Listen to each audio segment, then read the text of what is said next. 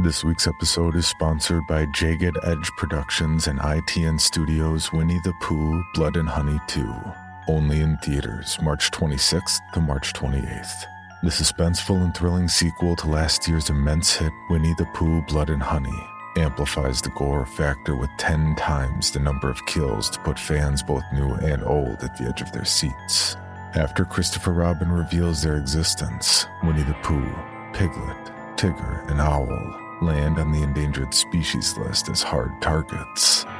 Unwilling to hide in the shadows, the Ultimate Scream team embarks on a murderous rampage through the town of Ashdown to get their revenge on Christopher Robin, once and for all.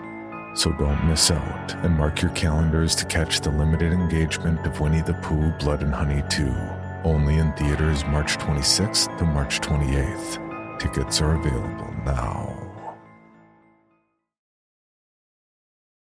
This episode is brought to you by Paramount Plus. Get in, loser! Mean Girls is now streaming on Paramount Plus. Join Cady Heron as she meets the plastics in Tina Fey's new twist on the modern classic. Get ready for more of the rumors, backstabbing, and jokes you loved from the original movie with some fetch surprises. Rated PG 13. Wear pink and head to ParamountPlus.com to try it free. Does Monday at the office feel like a storm? Not with Microsoft Copilot. That feeling when Copilot gets everyone up to speed instantly? It's sunny again. When Copilot simplifies complex data so your teams can act, that sun's shining on a beach. And when Copilot uncovers hidden insights, you're on that beach with your people and you find buried treasure. That's Microsoft Copilot. Learn more at Microsoft.com/slash AI for all. This is the Bloody Disgusting Podcast Network. Are you ready to fully commit yourself to Satan? Yes! Boils and ghouls, lock your doors and strap yourselves in. From Los Angeles, California, Bloody Disgusting presents the Boo Crew Podcast. Horror news, commentary, reviews, interviews, and more. With your hosts, Tim Timebomb, Leone D'Antonio, Lauren and Trevor Shan, Austin Wilkin, and Rachel Tejada. Let's go! Hey, I'm Leo. I'm Trevor. And I'm Lauren. And we're the Boo Crew! Welcome to episode 65. This week, one of our favorite actors shows up to babysit the crew, Jocelin Donahue. We talk about her work in the horror genre, including the incredible The House of the Devil. As it celebrates its 10 year anniversary, order pizza with extra anchovies and relive the experience of being on set, dancing to the Fixx, and conjuring up unforgettable, genuine terror. We go from Connecticut to the further in Jocelin's adventures working with James Wan, improvising with Terrence Malick, up to and including the few things she can say about her experience with visionary game changer Mike Flanagan in the upcoming Doctor Sleep. First, what journey to hell would be complete without a trip to the sin? Um, uh, see what I did there? Get on the Walkman and press play. That's bonkers. This is Jocelin Donahue, and you are about to be strapped to a giant pentagram in the attic. At least you'll be listening to the latest episode of The Boo Crew while you're up there. The Boo Crew, the freshest cuts of new stuff. Here's Sweet Screams. Death to the weak, wealth to the strong. Stop drinking. You really want to face this over?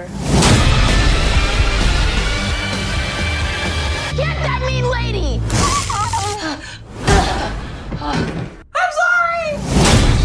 I'm sorry! Joining us in this movie chat is one of our very best friends, singer for the band Knee High Fox. Their newest album, Jawbreaker, is available now. A big horror influence for this band. They play with Marilyn Manson, Orgy, Hed PE, and more. You can Google their video, Nightmare Land, if you want to see something absolutely terrifying with gas masks and cellophane. Krysy Fox joins us today. Hey! That video is mm-hmm. seriously disturbing and Thank awesome. you. what is the story behind it? Where was it filmed? It's very interesting, actually. That video, I directed it with Tyler from the band Theory of a Deadman. We actually filmed it at his house in his unfinished, creepy ass basement. Wow, it has that look. Yeah, it It's looks like a torture room. Yeah, I just I room. went in his basement once and I was like, I want to do a video in here, and and so we had this song. It made perfect sense, and then the cellophane thing was kind of really weird because because we were partway through the video and he had like all that plastic wrap for like if you're painting your house and stuff. Yeah. And when they're like, what if we just like wrap her up naked in it and then fill it with blood? It'll just look really freaky. And so we just did that on a whim and it actually ended up being like one of the creepiest parts of the video. Like I was like breathing in plastic and but yeah, it was a I would have died. The claustrophobia in me. Oh my god. you have to really trust because yeah, you have to lay and you're like tight with your arms by your sides. Like, but um, yeah, it was a really fun day. And when my best girlfriend, one of them, she's in every video randomly. She's like a total like hippie. She looks like Phoebe from Friends. Her name's Michelle, and we just like find ways to like incorporate her in all She's of in our that videos. video? Yeah, well, and it's for like two seconds, but we convinced her to let us tie her to a chair, put blood all over her face, and shoot champagne in her face. Like, and she let us You're do such a it. good friend. I know. I know. She's really She's like a stunt woman. She's your I stunt totally just- woman. That all just came flooding back to me, but that was a really, really fun day. Sounds fun. Jeez. Was she in the goth swimming party she video was. as well? She was. She was in the Kiss Me Kill Me video. She was played bitch fork. She, I think she's been in every video. I find like little weird things for her to do, and she's not an actor and like not comfortable doing these things. But I like give her characters, so she like commits, and it's pretty hilarious.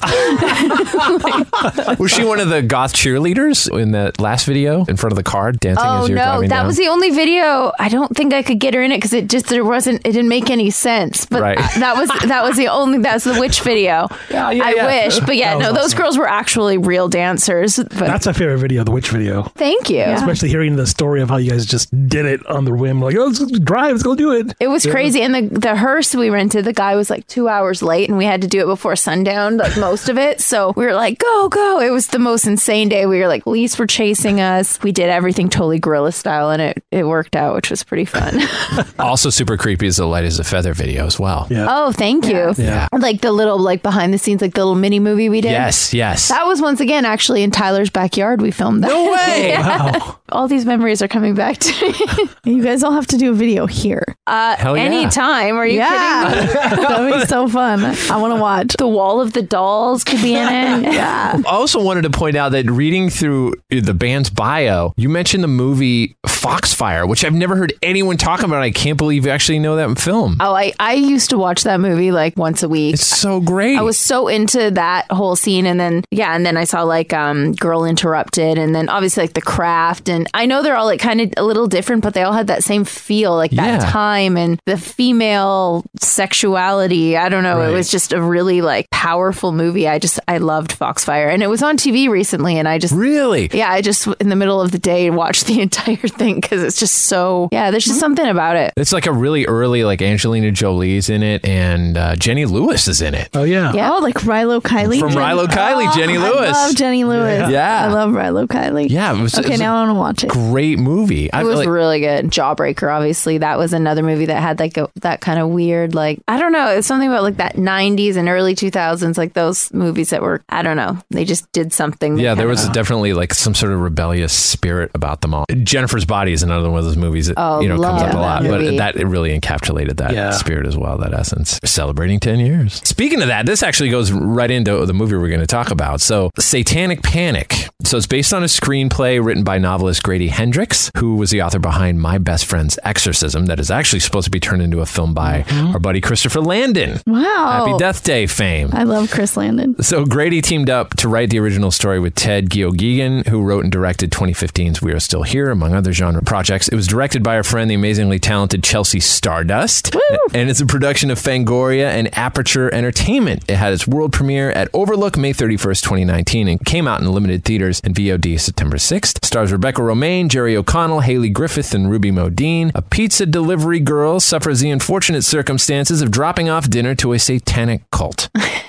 Yikes. What did everyone think? I thought it was a fun movie. I, I mean, there's like this movement right now. I was actually texting Lauren about this about like female directors in horror that are coming up because that was like something that was lacking for a while. And I've seen a few movies recently that I loved or that were a lot of fun. And it was, they're like, have this like different female energy, Revenge being one Yep, of them. Revenge, yeah. And this one, I thought it was, this one's a little more campy, a little more fun. But um, I thought Jerry O'Connell was definitely one of the standout moments in the, in the movie. movie. yes, you cannot miss his scene. And the tidy whities. That was Yes, and an unbelievable gore scene as well. Yes. I, I thought the gore in this movie was over the top and amazing. It did remind me of films of the 80s. It definitely had that mentality of it, I, I think. They went really, really far with the gore and practical effects, which I love. Yeah. I agree. Like that, there was something about that. It usually doesn't bother me, and I was like, this "Is this making me nauseous?" Like I was looking away, and it was kind of just Yeah. Same with At- Lauren. At one hmm. point, I said, "Okay, I gotta look away because it's just like it's too gross right now." And it Too just gross. keeps going. And the guy who did it, all the effects was Tate Steinsiek. And he actually did Oculus, Amazing Spider Man, and the new Puppet Master movie. And he like shines on this. There's puppet effects, creatures, practical gore. It's pretty bloody. Yes, I want some of the props. Lots of good props. This is true. And one of the main stars of this movie was the mom jeans. we, we were talking about them like the whole time. We're like, where did she get those jeans? I was like staring at them.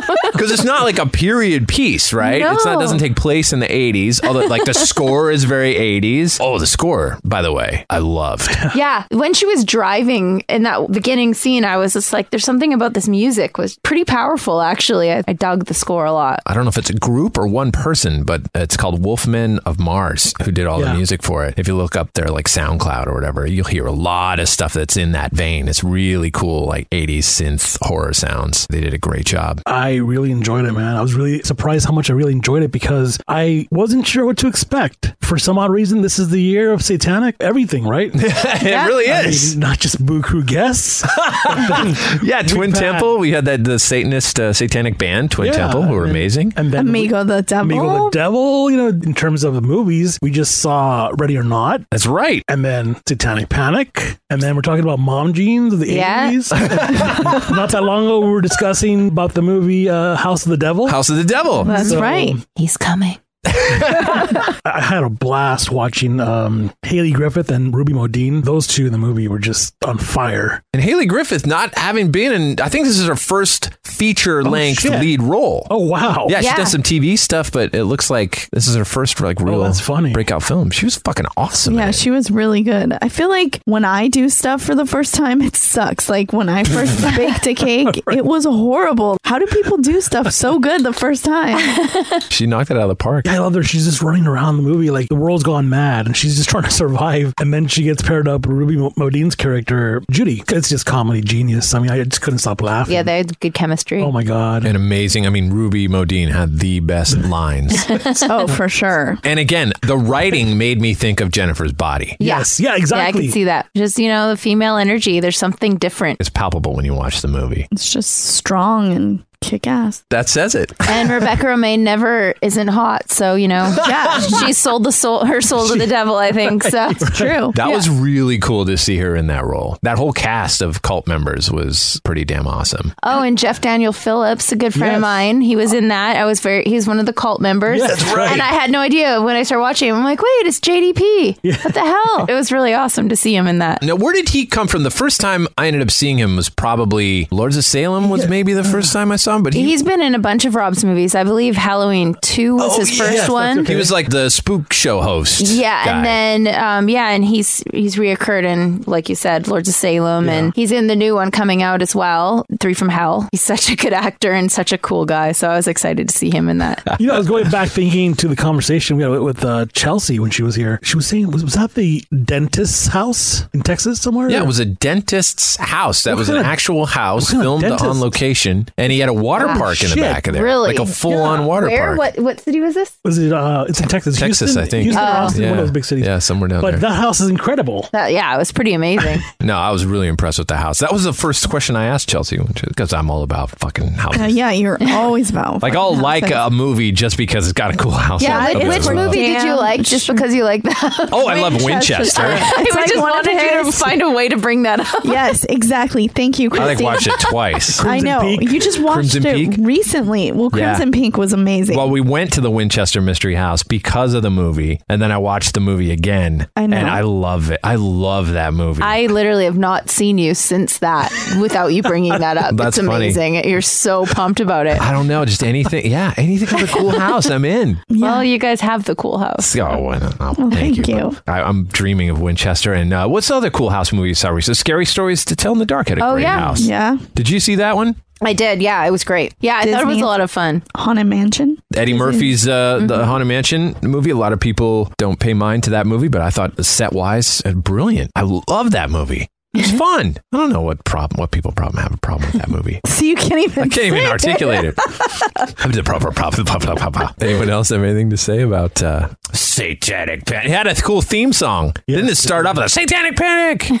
yeah, it's Great. Definitely worth checking out. I loved it. Yeah, it was a lot of fun, especially coming up on Halloween. Get grossed out and drink some wine and just enjoy. They are summoning Baphomet, the big demon from hell. And when that clock strikes 12, he is going to rip you open.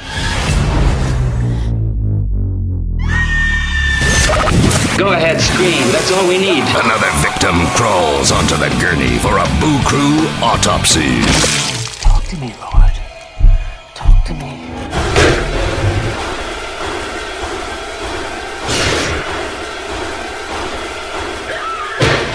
Joining the Boo Crew in the Speakeasy studio is a phenomenal talent and one of the most compelling actors working not only in genre but in film today. She is mesmerizing to watch bring stories to life, and her fearless and adventurous spirit has led her to do exactly that for an impressive list of some of the most creative minds in cinema. She is no doubt the actor handpicked for when a production wants to achieve something truly unique and special. There is a mystique about her. She's appeared in countless commercial campaigns for some of the world's biggest brands, numerous short films and features. It was 2009's incredible portrayal of Samantha in Ti West's brilliant The House of the Devil, where her next chapter began. She took home the Screamfest Award for Best Actress that year. She lit the screen on fire and brought us right along with her on the most terrifying journey anyone had seen in decades. She went on to star in James Wan's Insidious Chapter 2. He put her in Furious 7. Her reign continued in Oren Shai's spectacular film noir The Frontier. 2016's Dead Awake with a script by Final Destination writer Jeffrey Reddick. A film called Summer Camp produced by Peter Safran, who produced the Conjuring films and Aquaman. She worked with groundbreaking filmmaker Terrence Malick and is about to return to the screen in even more influential projects, including the much anticipated sequel to The Shining, Doctor Sleep, by one of the people keeping horror absolutely invigorated, Mike Flanagan. Can you believe this amazing trajectory? We are absolutely beside ourselves to welcome Jocelin Donahue.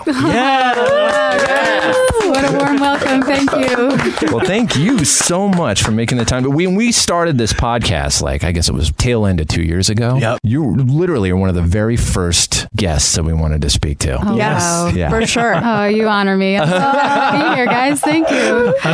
so, are you currently in the middle of a project right now? What are you doing like this very second? Let's see. This second, I'm back to the grind of auditioning and I'm um, excited for Dr. Sleep to come out in a couple months. And I have a few things kicking around, but it's always about waiting for those final pieces of financing to come in. But there's a few things percolating. You've been in some of our favorite horror films. Are you a fan of the genre? For sure. I mean, yes. Yeah, It's always great to hear. it's interesting how your frame of reference changes, you know, I, just like any viewer. But when I was a kid, I really wasn't allowed to watch much. Like my mom was pretty protective and kind of an innocent, sensitive person. So she was always, I was never allowed to watch anything. But of course, that makes it forbidden fruit that you want to see, you know. But I always loved to read. So I feel like my first, like, I was really affected by gothic stories first. Like, I remember reading A Telltale Heart when I was in elementary school and being really freaked out by Wow. that and The Monkey's Paw and all these like old stories. Right, right. And also growing up in New England, like kind of being obsessed with like the Salem witch trials and all Yes. that. And then I got really into Goosebumps and that was like right around the time when I was like 10 or 12 where the original ones were coming out. So got really into like Night of the Living Dummy was really freaked me out. when I first saw- things, it was like always at other people's houses. The first one that I really remember seeing was Poltergeist, you know, when I was at a sleepover, the last one awake and and that really stayed with me. And I, the tree scene uh, and you know when the mom gets like dragged up the wall, Yes. that really stayed with me. It's usually the tree or the clown. And the clown, yes, of course, you see the path from the Night of the Living Dummy to the clown and the poltergeist, and yeah, always doll stuff really freaked me out. And then also, like, whenever I caught a glimpse of the Crypt Keeper uh, from Tales of the Crypt, I was just like nightmares. I, I that really like the decomposing flesh and the just like that was my first gore body stuff that I ever saw, and that really also. And then you know, getting to work in it, you get introduced to more and more from filmmakers that you work with or things that they reference, and and just that as you get older, you're you know you see more and more. So Any favorites along the way that when you're able to enjoy them and appreciate them? There's so many now. I remember Ti introduced me to a lot when I you know, when we were working on House of the Devil. That was the first time I had seen stuff like Don't Look Now and Suspiria and Black Christmas and all the like those 70s classics that are so gorgeous. And I love that style of filmmaking. More recently, like I love Annihilation was incredible a couple years ago, and I love those books as well. I loved Ex Machina as well, Alex Garland's feature before that. We were just talking about Hereditary, which was mind blowingly good. When it's like that emotionally devastating and scary, you know, it's something special. Did you like Midsommar? Did you see that I haven't yet? seen it yet. Oh, oh you're in for a treat. And then we mentioned Jennifer's Body too. Yes. Yeah. Yeah, that was, I mean, that's such a great film and just so scary because it's stuff you haven't seen on film before, but it's stuff that women think about a lot. You know, like the sacrifice rape scene. These are just like normal dudes, like these, you know, indie rock band dudes. And it's not some like monster under a bridge. Like these are people that you know and that you, that are scary in real life. Yeah, and the way that scene also was played out too, it had this weird, uncomfortable humor to it too. Like they were singing. Remember, like uh, Yeah. eight six seven five three zero nine, Right. While they were sacrificing her, and it was Yeah. very unsettling. Yeah, exactly. Like they're so dismissive and cavalier about it, but she's completely traumatized. And, you know, both of their performances, Amanda Seyfried and Megan Fox, were just amazing Yeah. in that. That's a real piece of feminist horror. Yeah, celebrating its 10 year release actually just in a Mhm. few weeks here, too. Right. When you were mentioning some of those 70s movies and things, were those things that Ti had kind of supplied to you to prepare for that role?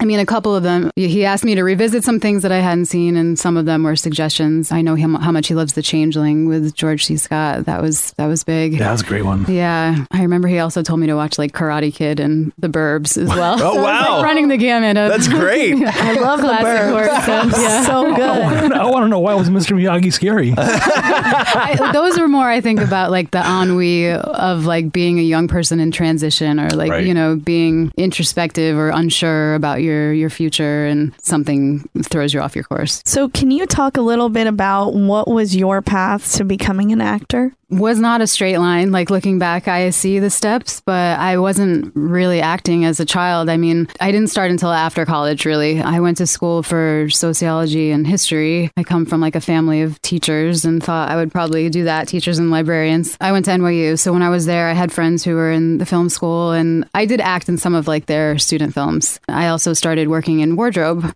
So that was like my first experience on set. From there, I guess a few photographers like asked to work with me as a model. So I went from wardrobe stylist assistant to model. Then when I moved out to California, I had friends who were doing commercials. So they took my pictures in. So I started doing commercials. And then that kind of led to film and TV work. Just saying yes to opportunities, you know, when they were there and just trying things, even though it was scary. Do you think if you weren't an actor, what you would be? I guess I'd probably want to be a teacher. That's awesome. Yeah, but who knows? You know, like it, you just never know where life is going to take you. So That's for sure. Ti West's phenomenal film, obviously, The House of the Devil. Take us along with you on that experience. How did you become involved in the project? And this project really changed a lot of things. Oh, that's so cool. I, it's 10 years anniversary for us as well this year. Yeah. No way. Yeah, it's wild. We're going to bust out the champagne in a second.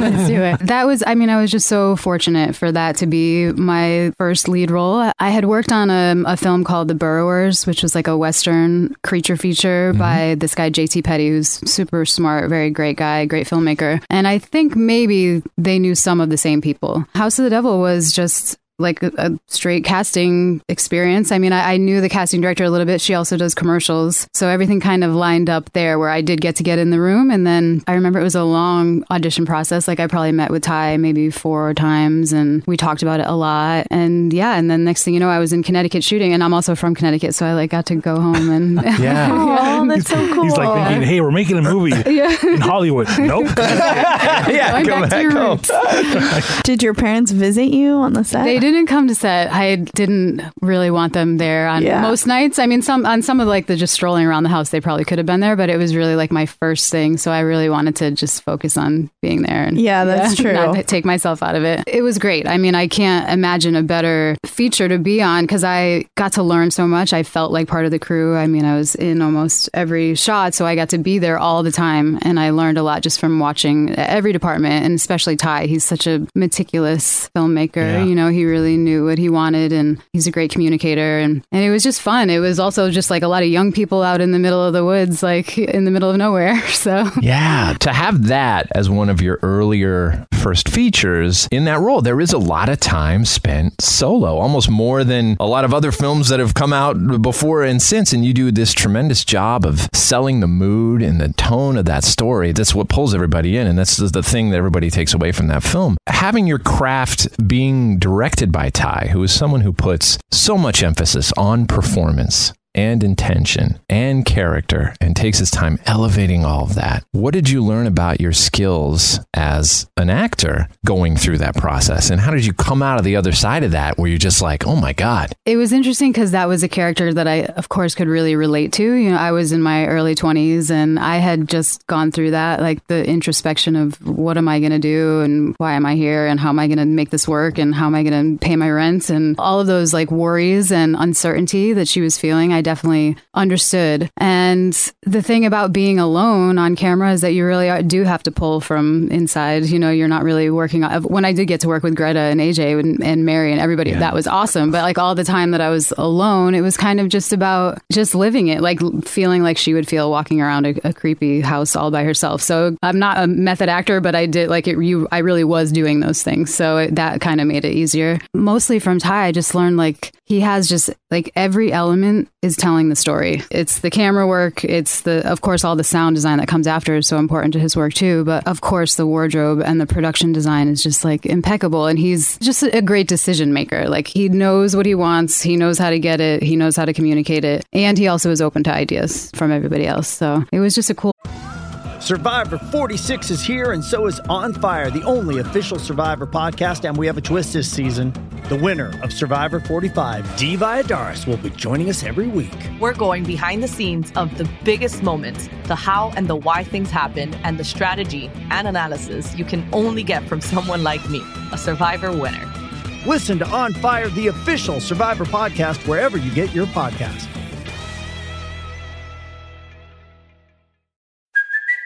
It's Kaley Cuoco for Priceline. Ready to go to your happy place for a happy price? Well, why didn't you say so? Just download the Priceline app right now and save up to 60% on hotels. So, whether it's Cousin Kevin's Kazoo concert in Kansas City, go Kevin, or Becky's Bachelorette Bash in Bermuda, you never have to miss a trip ever again. So, download the Priceline app today. Your savings are waiting. Go to your happy place for a happy price. Go to your happy price, Priceline. Environment. It's funny you mentioned the set design because yeah. you know, after we saw the movie, most of us here had the same experience where let's do some research. Let's let's see where Jocelin is today, 25 years later. What has she been doing the last Yeah. 25 years? I You thought that tricked movie was an actual 80s movie. Well, this is like it was pre Stranger Things, right? And it was Yeah. set in that 80s era. And to me, this film was the catalyst of that, perfecting that throwback. Mm. What's funny to me now is that the jeans are back in style. Like Yes. back then, Yeah. it was like back then I was like, oh, mom jeans, and now it's like they're Right. they're just the jeans I'm wearing right now. You know? So fun to play in a period piece, of course, like and especially the 80s. And like you say, this is not like the neon bright 80s. This is like the muted late 70s, early 80s look. Like I love my wardrobe. I loved my hair. Um, Yeah, the hair. Yeah, there is a funny story actually. There was an injury on set because the hairstylist, her name's Danielle, she also played Mother in the sacrifice scene. Oh, okay, yeah, yeah. She was in the special effects makeup, but Oh, wow. wonderful hair and makeup, super talented. She also works in special effects. But like my hair, you know, I was trying to get volume all the time, so I was constantly doing the head flip and where you spray and Yeah. brush it out and do the hairspray. Totally. And once I mistimed it and totally head butted her chin. Oh, Gave her a flip, and I still I feel so bad about it to this day. I was mortified. It's like the, the dangers of doing an 80s film. the movie actually did share the production design or the art director, right, from Stranger Things. Exactly. Yeah, Which is Chris crazy. Trio, yeah, and Jade Healy, who did, who's the, was the production designer on House of Devil. She is just brilliant. Like, I mean, all of her work is so great. She works a lot with David Lowery. She did like Ghost Story and a whole bunch of things, but she's super talented. There would be no Stranger Things without Jocelin Downey. Yeah, in House of the Devil. for sure. Right? Thank Come on, let's be honest here. One of my favorite scenes is the dancing scene. I was just One gonna say thing that. Yeah. like leads to another by the Fixx. I just wanted to know if that was improvised or that was always in the script. I just love it. It's like It my was- uh, favorite. It was very fun to shoot, and you can imagine like it was just like this outlet of releasing this tension because we pretty much shot consecutively. So Oh, wow. yeah. So that was like halfway through the shoot. So we had done a lot of like the languid, sad, like walk bored, walking around, and just ratcheting up the tension too, and starting to get scary. But that night, it was just so much fun. Like the music blasting. It was always in the script. I mean, just like dance montage. You know, it just Yeah. didn't. That was all it really said. Were you actually listening to that song? Yes. Oh, you were? Like Yes. over and over again? How many Yes. takes eventually did you end up doing? Ah, I mean, we were on film, so it wasn't as many as it would have been if it was digital. Maybe like five, four or five times of the whole song, or, or maybe like three times of the whole song, and then like a couple, you know, where we broke it up upstairs or downstairs. It was just super, super fun, and uh, yeah, I'm sure I would love to see actually the, the footage that they did Right, not use. exactly. I'm sure there's some funny, corny dance moves in there. Did you plan when you were going in? Were you like, okay, these are the moves I'm going to do, or did you just like go? Like, Mm, I kind I feel like I just flew by the seat of Yeah. my pants. I mean, I, I was dancing around to that song, like I was listening to it Yeah. in preparation, and I had a whole playlist of what Sam would be listening to. But then when the music came on, I, I just went with it. and it brought such a creepy tone to that song now, and you'll never hear it the same way again. Did anything creepy happen in that house? Did you feel any like ghost presence or paranormal or the house was infested with ladybugs. Oh, Wow. Did Ti tell you that when he was in it? No, no, he mentioned, he didn't mention that. Yeah, it was pretty wild. There were like, I don't know how many, but there were a huge volume of ladybugs in this house, and they kept on flying into the lights. And so it smelled like sulfur. Oh my God, they would just explode probably when they hit the lights. but brimstone, sulfur, and brimstone. Yeah. I don't remember anything in that house. I mean, we were staying at the Yankee Pedlar Yes. where Ti ended up shooting the innkeeper. So there, there was like people where everyone was having weird dreams and Were you part of that? Were you staying there? Yes, and I don't know if that's from the haunting or if it's just from like when you're in a weird location and shooting nights and you're all out of whack. I do remember having bad dreams, but I feel like there was some story about I think when we were in a wardrobe fitting, somebody took a picture. There's something weird about the mirror, but definitely the Yankee Pedlar was the haunted place, not the house. I think. Right, right. How did that role become pivotal for you? Because a lot of people saw you in that movie, and it's on, I mean, it's on all of our top five lists, probably of all time. Wow. Literally. Yeah. I think that goes across the board. Oh, Almost every horror fan I've talked to, every director we've had in here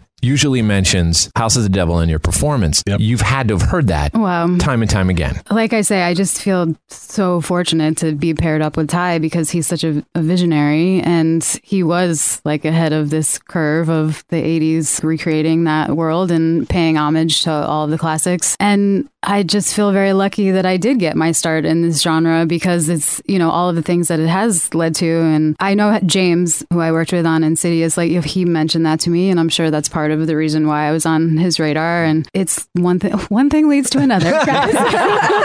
That's You so know, awesome. I gotta ask you about uh, that, that scene where your character and uh, Greta, where you guys meet Tom Noonan for the first time at the door, hmm because he's five feet taller than you guys. I think he is like six seven, maybe. Wow. He is. He's very, very tall. He puts out that vibe. And Mary too. They're both like these imposing. They have this physicality about them. And of course, then when they amp it up, eh, like to play those characters, it was very creepy. And yeah, you just feel like unsettled. It's disturbing. Yeah.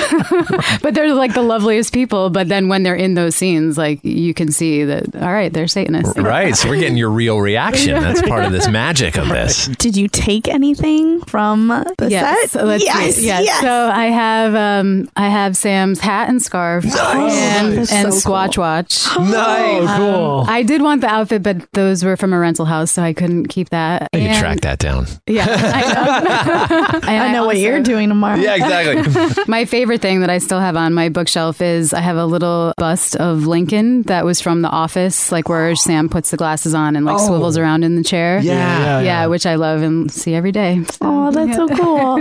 And you also took AJ Bowen with you along on a few other film adventures. and vice versa. yeah. Right, exactly, Yeah, It's been very cool to keep working with AJ uh, on the frontier. was was great, and we definitely had more of like a head to head, another head to head matchup in that film. His work in I Trapped the Devil. I, I am kind of just like a very small piece of the puzzle in that, but thanks to AJ and Scott because they're just great people and they bring, like you say, like the community kind of takes care of each other, and it's great to work uh, with the same people over and over. No, he's fantastic. Yeah, such a good actor and a lover of the genre. So you went on to be cast, as you were saying, in the James Wan universe, playing the young Lorraine Lambert in Insidious Chapter 2. Here we have another iconic creative force in James, a person who is very much into the meticulous choreography of fear, I guess you would say. What was the experience like working on that level with James? Yeah, I mean, like you say, just such a heavy hitter and so prepared and mm-hmm. knowledgeable and has the answer to every question. And that was a fun shoot. Like the stuff in the hospital, we shot in an abandoned asylum somewhere downtown, or it might have been like Boyle Heights ish. So that was eerie vibes in there. And and then the house also is this the Lambert's house is in Highland Park, which is Yes. Victorian, like up on a hill. It's this very unique place. And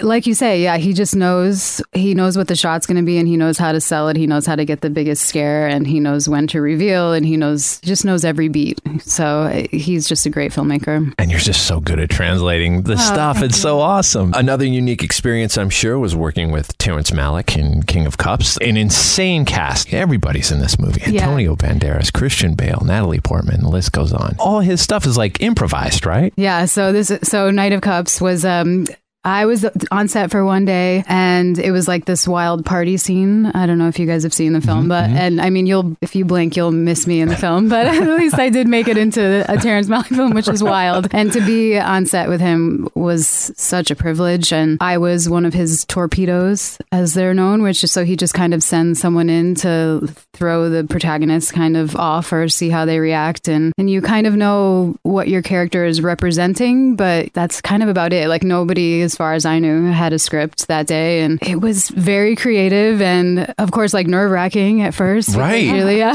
but then once you get into the swing of it, and he kind of does things like in a loop where you just like keep going over the, moving around the same space, torpedoing in and doing something the same or something different. And you kind of just get like you catch the vibe and then you're just part of it. So it was a, it was a really great day. It was really fun. Was it the pool party scene with Mm-hmm. yeah, Antonio it was like and a dog's birthday. Yeah, party. yeah, yeah, yeah, yeah, Right, yeah. right. And the house was wild. It like looked like Versailles. You know? Yeah. it was like this incredible opulent mansion. Where was that? Was that local, LA? I think it was like Coldwater Canyon or something like that. What was your reaction when you got that call to be? I mean, Terrence Malick and Badlands and all these incredible Yeah. movies. I mean, were you just like, what the? Yes, I was just freaking out, and of course, like those moments, you really, really just you're just so grateful, and you just celebrate those moments because that's uh, you know you don't you don't know what's going to happen with it, but just to to have that and to like it was just a real privilege. so I can imagine must be nuts working on a set with him. I mean, in, in the sense that he's such a master at cinematography. Well, he will wait for that precise 2nd Mm-hmm. over sunset or sunrise, whatever, to start rolling. I mean, you got to nail it. You know, it's gonna, you know, I can imagine as an actor, it drive me crazy. I'm sure. yeah, his motto is what? Let's begin before we're ready. Yeah. yeah, exactly. he never calls action or cut. Like you just kind of keep going and until he finds it. And I know a lot of the times like he finds things in the editing room as well too. Like he'll just like collect all these paint strokes and then make the painting in the editing room. Wow. Yeah, he's like and he's just his vibe is like this spiritual grandfather figure, like just a wonderful person and it was awesome. Did you learn anything on that set that you've taken with you on further projects?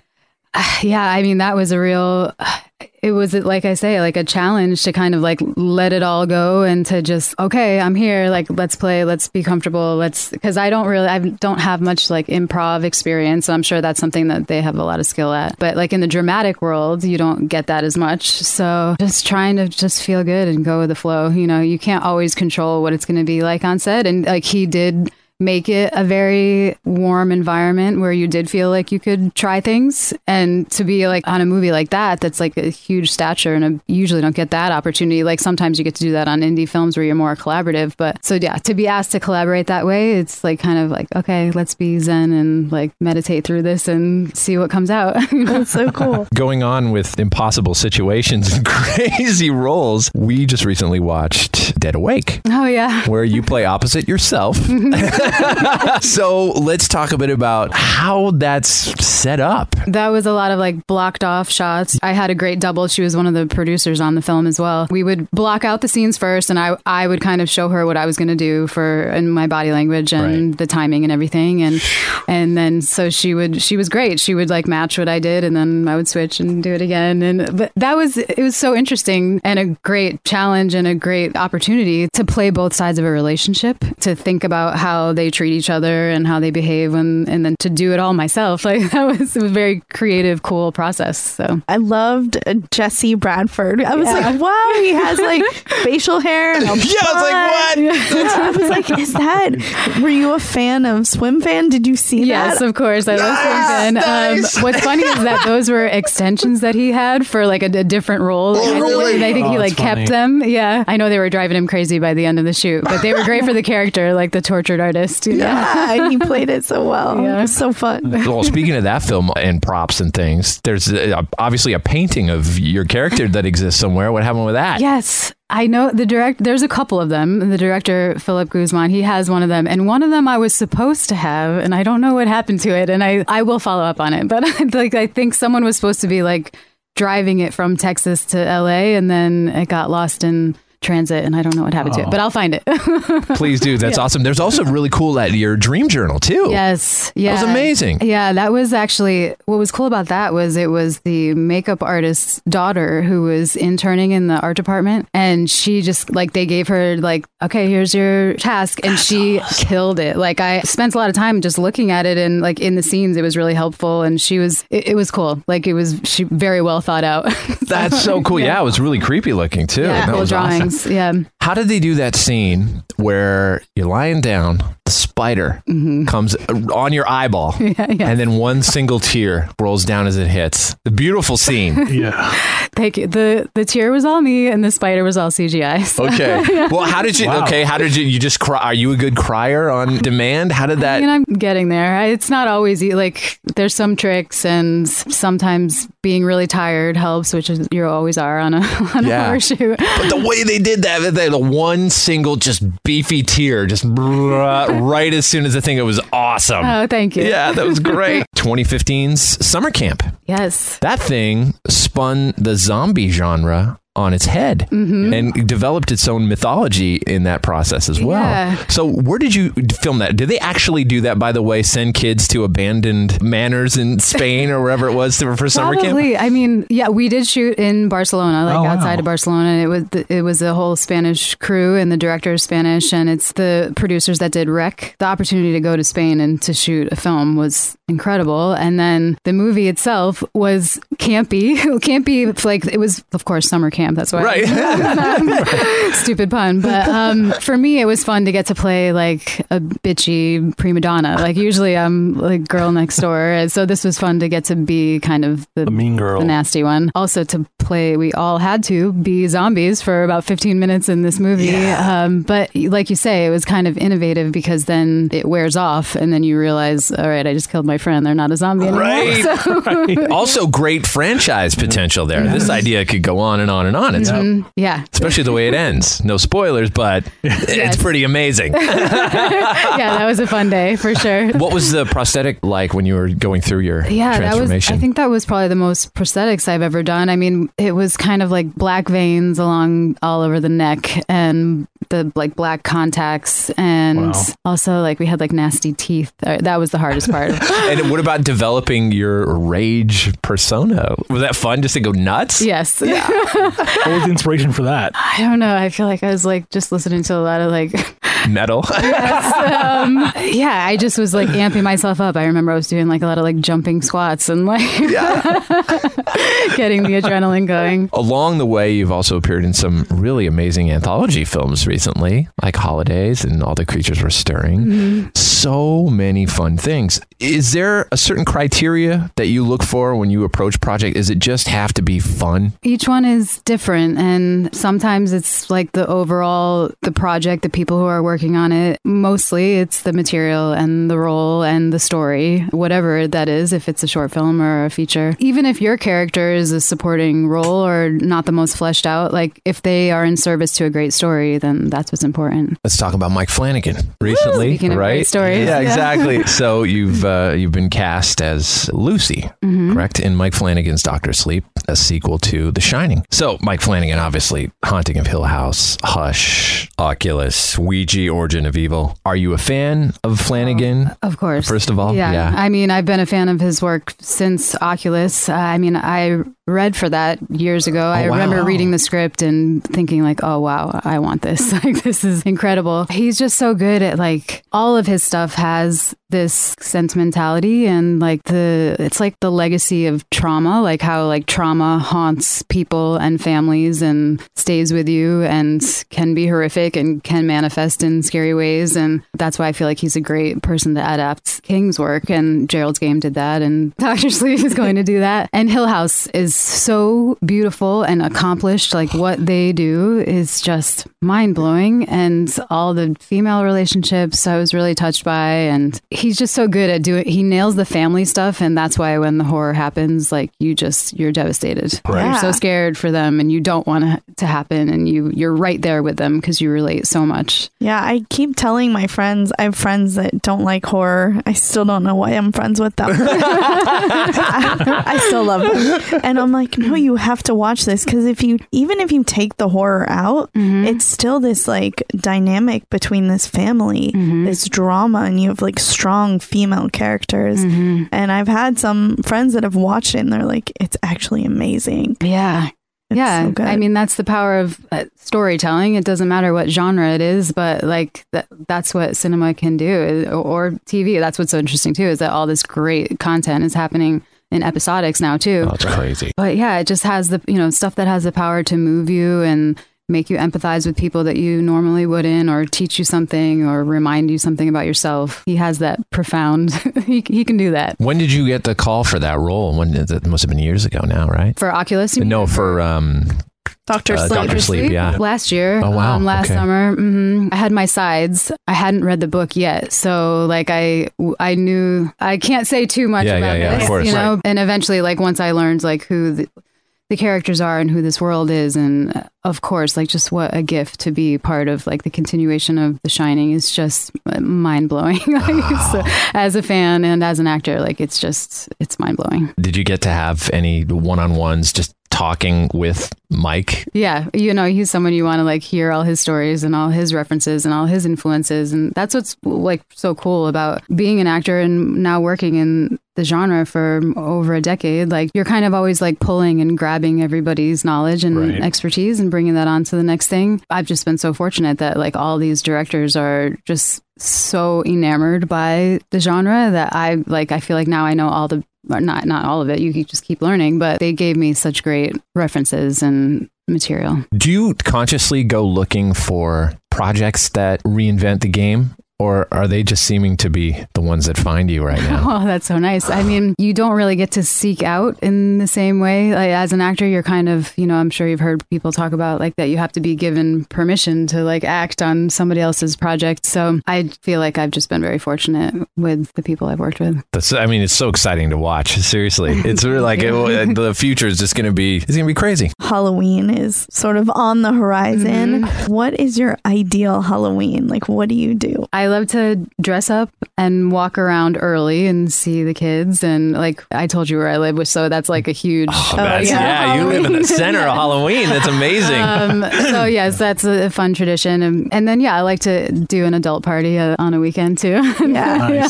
Do you go to like haunted houses, like Universal or Knott's or? I'm kind of. What's funny is that I'm I'm a real wimp about those things, and I always have been. I remember like as a kid, like being really freaked out by haunted houses, and even still, like I don't. I get scared easily. Like if someone like jumps out and scared, Yeah. I, I will be too freaked out. So that makes you the most fun person to bring Yeah, I along on know, things like that. Seeing how big the horror genre is just getting bigger and bigger, and it's not just with movies, but now we have these mm-hmm. great TV shows. And speaking of fun again, we have the the Haunting of the Bly Manor coming out. That mm-hmm. series. There's all these roles you can take that are not horror genre, but then it seems like you now come back to it. Are you enjoying the, the horror genre process, or I mean, the experiences? Do you see yourself like wanting to do more of it? Of course, I mean it's all like you say. It's just getting more and more integrated into what like what people see all the time. Like it is just not that it wasn't accepted before, but it is becoming more mainstream and more visible and more just more projects happening, Right. which is great for us. And it's just all part of it. And like I say, it kind of just comes down to the role in the project. And a lot of times, like there's just great, interesting things happening in the genre because of my path. Maybe that's like what I'm up for more, but I love that. I hope you keep taking these great roles. Oh, yeah. I mean, you seriously, you're so great at them. It's amazing to watch you. Just you take the character to these great lengths and directions, and Uh-huh. it makes the movie just fantastic. Thank you. And another great thing about watching an actor work in the horror genre is usually in horror films, the stakes are always really high. Yes, exactly. So you really get to see a full scope of an actor Mhm. in those films. And as far as a viewer, that's what I love. Wow, you're like doing dramatic work, even if like the what's going on is supernatural, like it's still coming from inside of you. you know, Yeah, your emotions are always real. So, what are some of the projects that people can catch you that are in the post production process that are about to come out? I worked on a film called Browse, uh, which is like a dark tech thriller. Cool. Uh, Black Mirror. Yeah. So they're looking for distribution there. I have an episode of The Affair coming out this season. I think that's in October. And that was really fun. And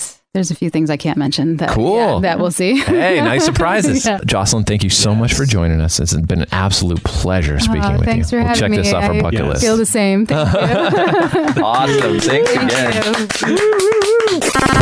What's making you scream at night? That was the Boo Crew podcast, episode 65. Special thanks to our guest, Jocelin Donahue. Follow her at Jocelin Donahue. That's J O C E L I N D O N A H U E. On Twitter and Instagram. And be sure to check out all her amazing projects from House of the Devil to The Frontier, Dead Awake, Summer Camp, the list goes on. If you're listening to this at the time of release, Doctor Sleep is in theaters everywhere this November. Till next time, it's the Boo Crew saying, see you on the other side. Thanks for listening to another episode of the Boo Crew Podcast. Haunt the Boo Crew at talesfromthebooCrew.com. Tales from the Boo Crew on Facebook and Instagram. Follow us on Twitter at Tales from the Boo. The Boo Crew is Tim Timebomb, Leone D'Antonio, Lauren and Trevor Shand, Austin Wilkin, and Rachel Tejada. The Boo Crew is produced by Lauren Shand, chopped and sliced by Trevor Shand. The Boo Crew is a TSP creation, part of the Bloody Disgusting Podcast Network. Bye.